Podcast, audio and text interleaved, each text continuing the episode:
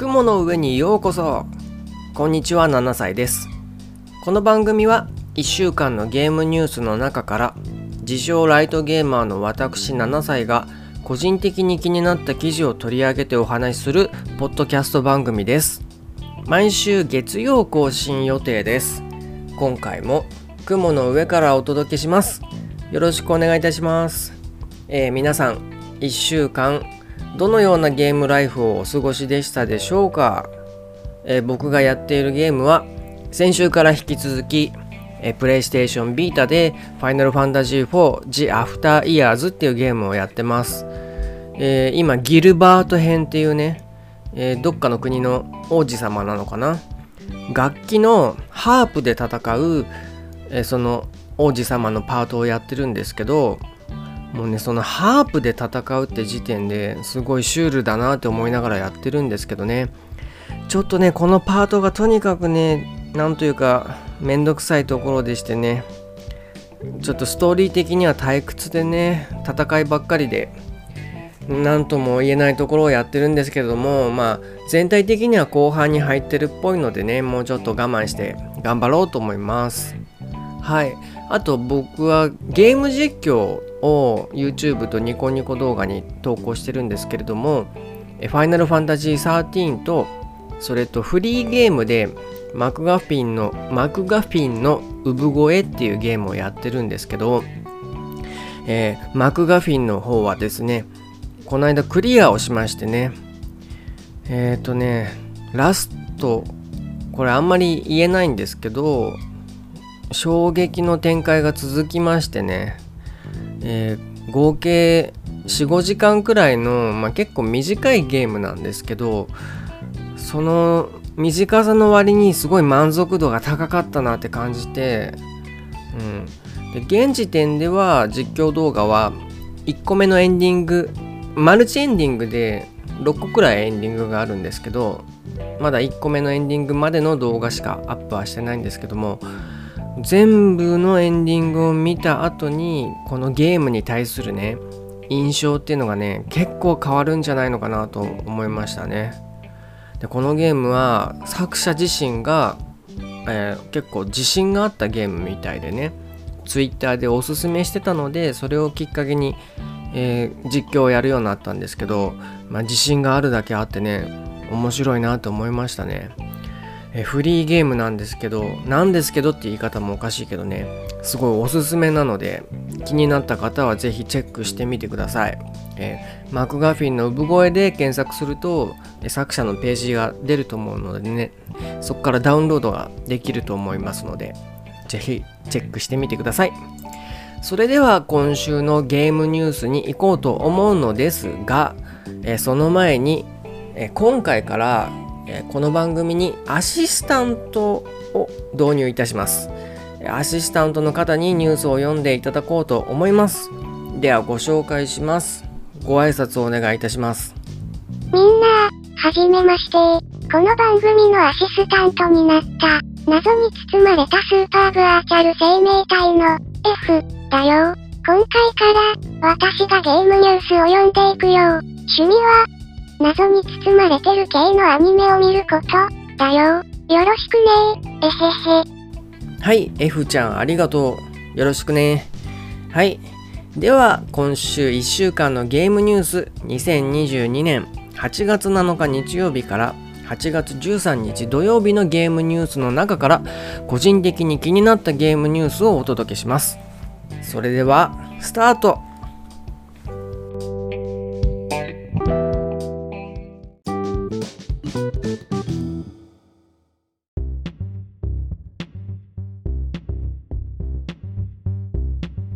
はい、ではスタートしていきましょう。今回は8個のニュースを取り上げました。では8月7日日曜日のニュースから1個目のニュース、F ちゃんお願いします。テーマは、愛と需要。スペインのクリエイターが日本の昭和時代を描くアドベンチャー。ラストタイム、I saw you。プレイレポート。はい、これ先日行われた、えインディーズの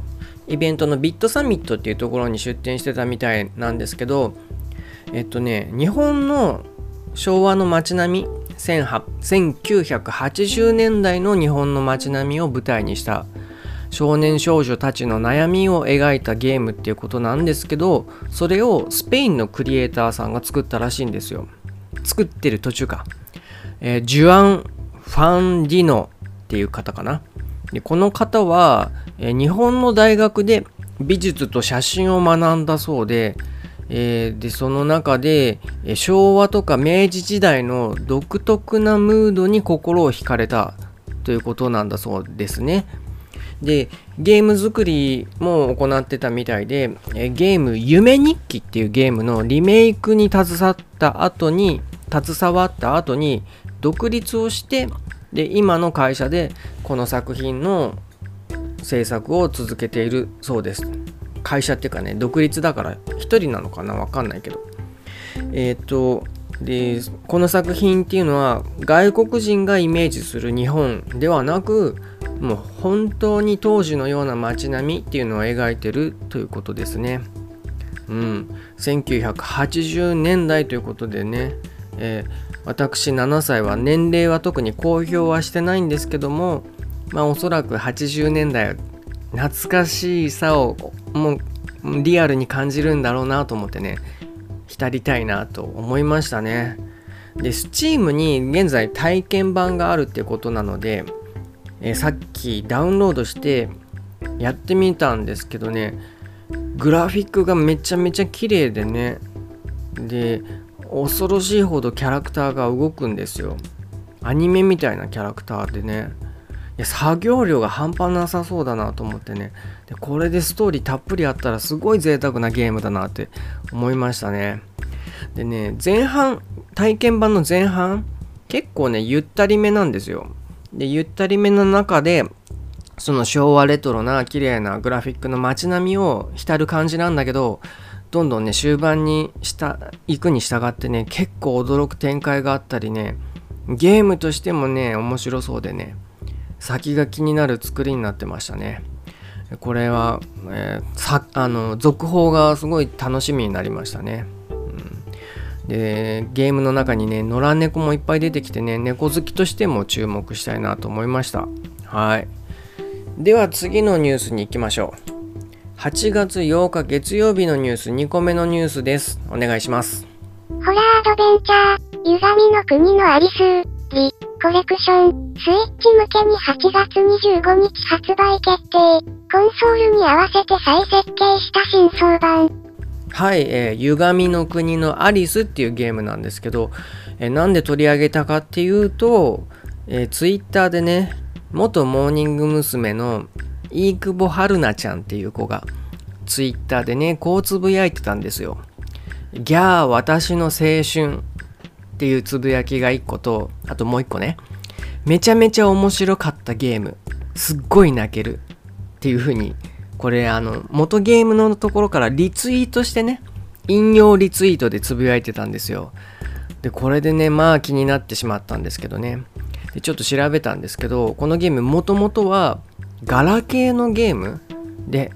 ガラケーで発売して結構人気があったみたいで、2006年にガラケーで発売して配信して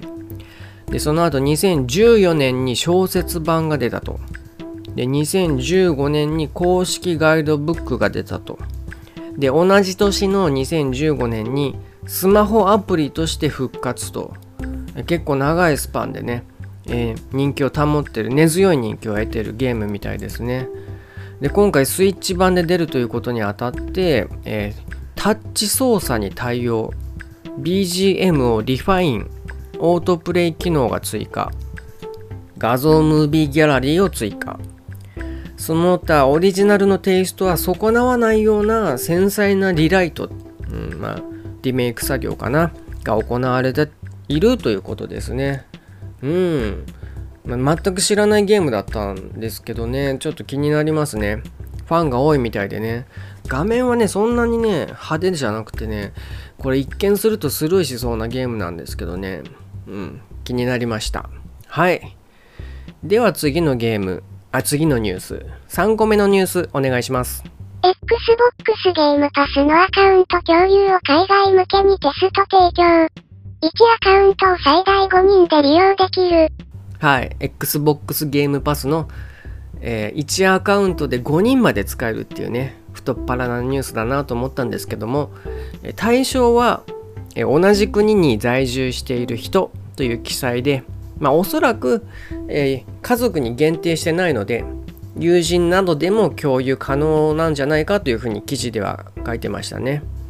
えー、まだテストの段階で日本でも日本ではまだ現在参加は不可能なそうですね。日本で展開されるかどうかはまだ不明ですけど、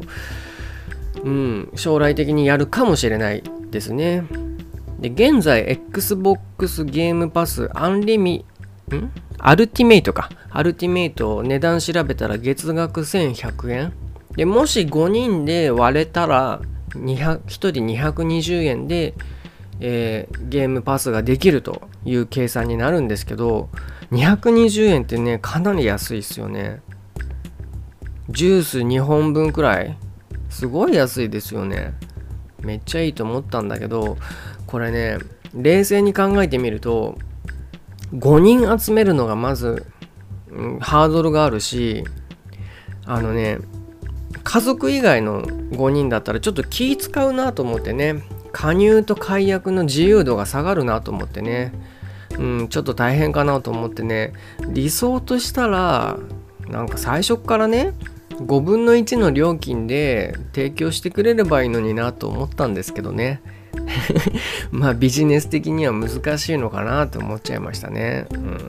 マイクロソフトにはぜひ革命を起こすためにね、5分の1の料金を将来的には検討していただいただきたいなと思いました。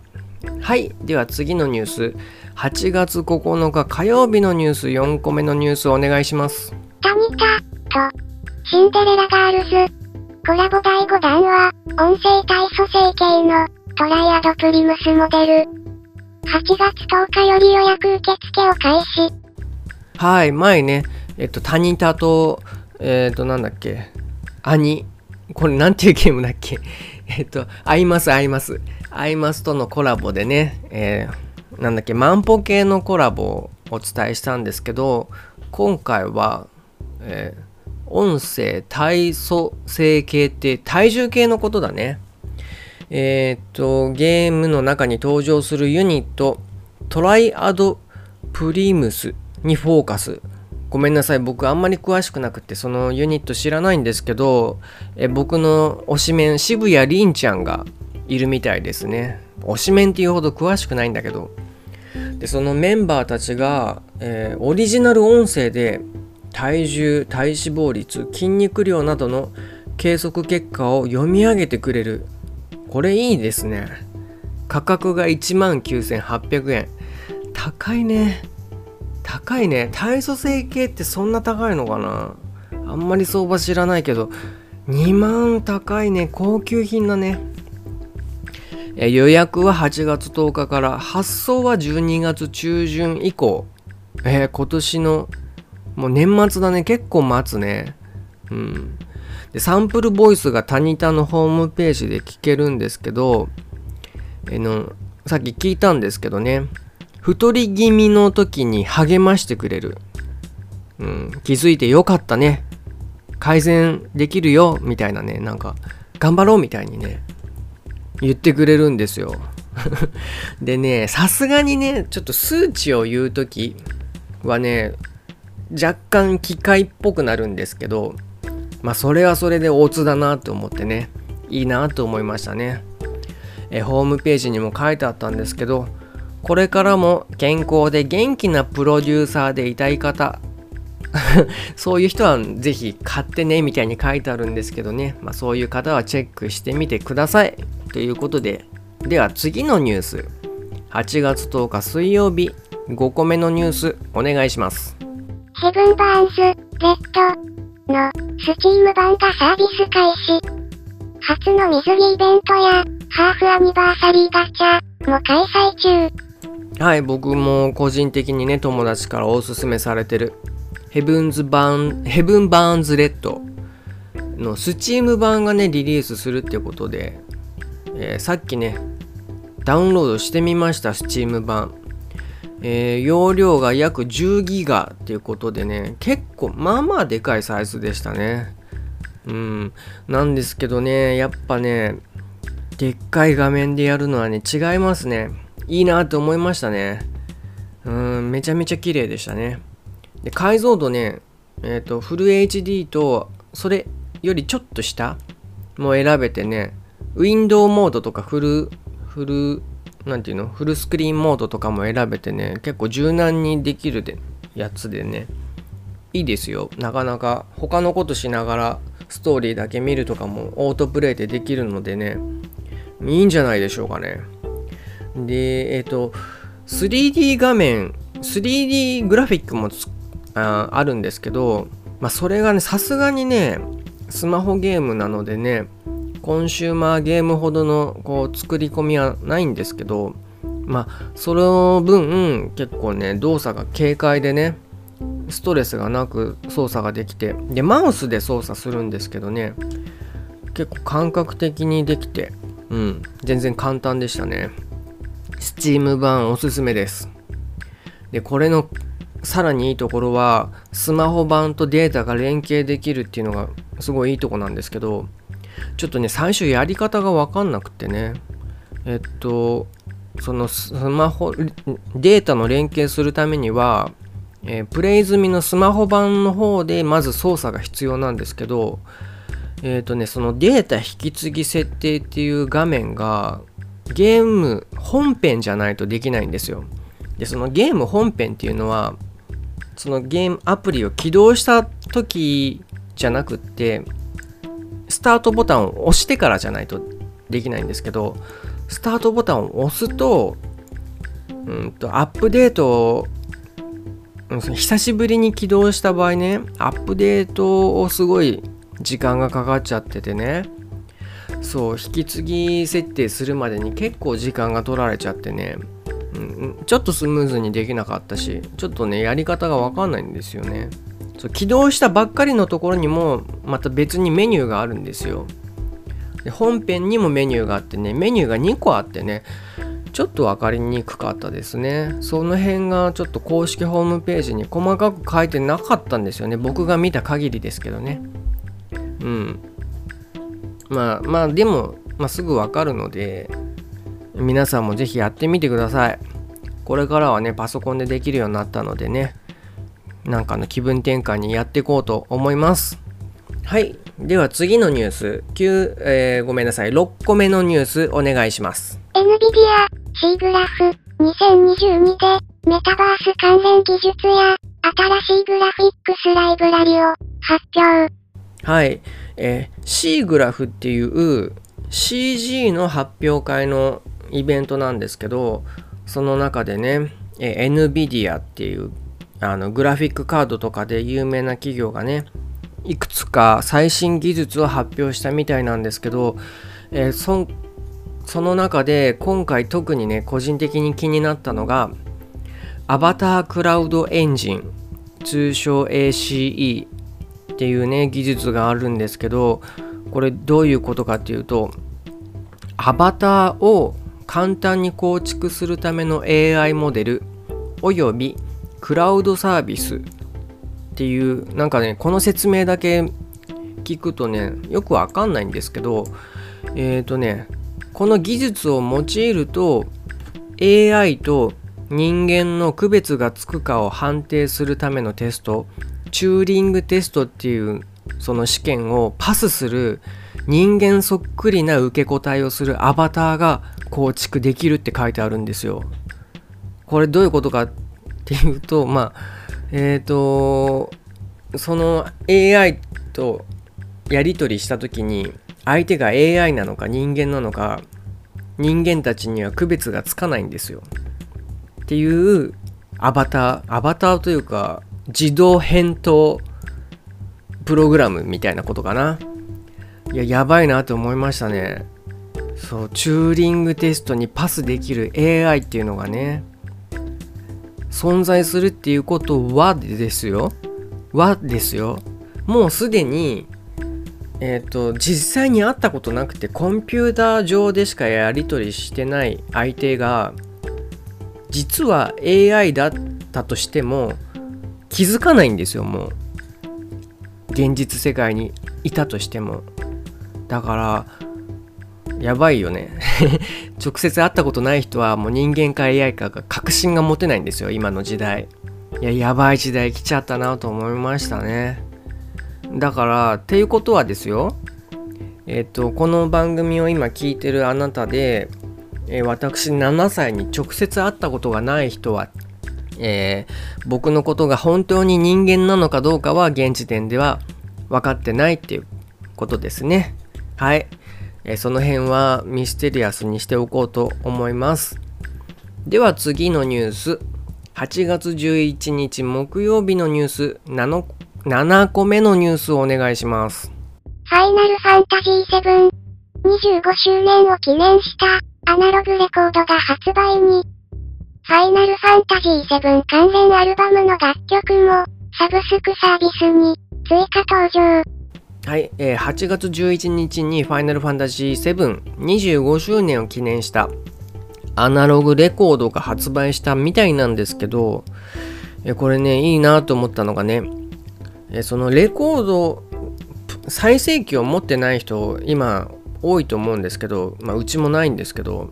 そういう人でもこのアナログレコードを持っててもいいように、えー、買うとね楽曲ダウンロードコードっていうのが封入されてるらしいんですよ。でそれを使うと,、えーえー、とね、ダウンロードしてそのレコードに入ってる曲が聴けると。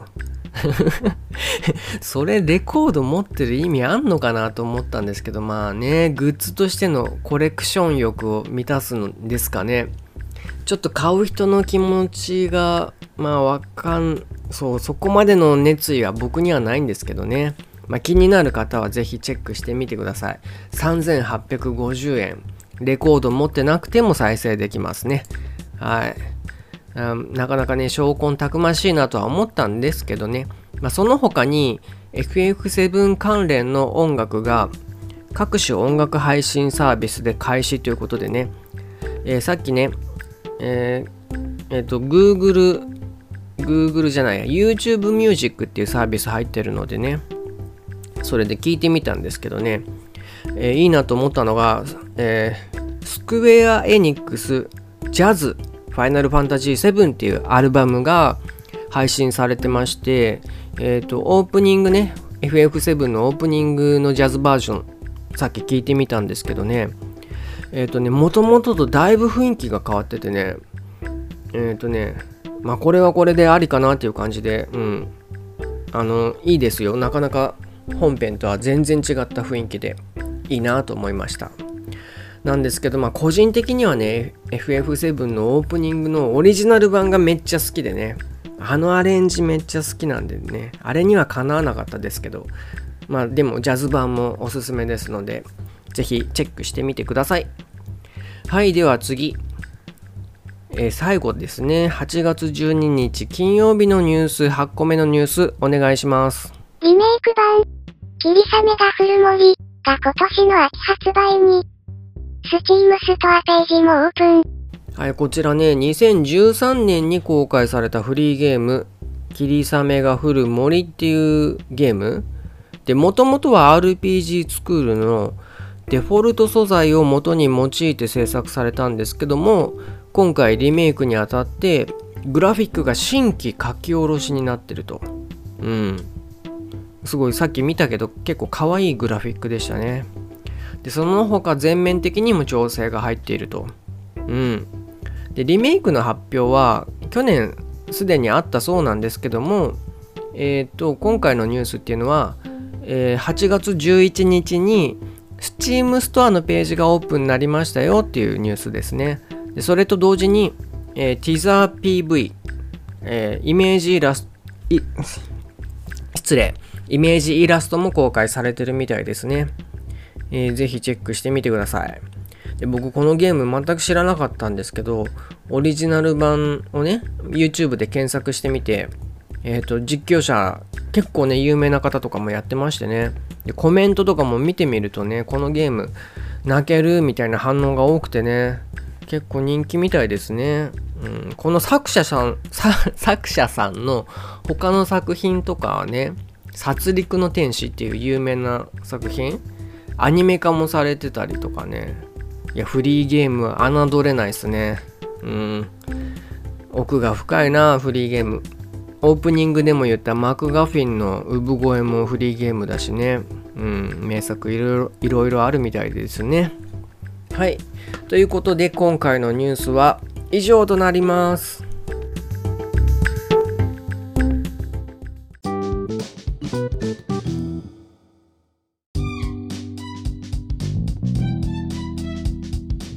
はい。1週間のゲームニュースは以上となりましたがいかがだったでしょうか？気になるニュースありましたでしょうか？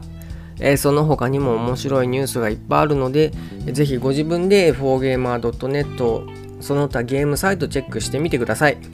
えー、今回ね、アシスタントの F にニュース読んでもらったんですけど、F ちゃん、どうでしたか？たくさんゲームのニュースを読んで、めっちゃ詳しくなった気がする。みんなもゲームのニュースを音読してみるの、めっちゃおすすめ。そうだね。おすすめだね。うん。ありがとうね、読んでくれて。はい。ではね、今回はこの辺までにしたいと思います。えー、ここまでご視聴いただき誠にありがとうございました。えー、今回も雲の上から私7歳とアシスタントの F でした。でした。バイバイ。また聞いてねそれではさようなら。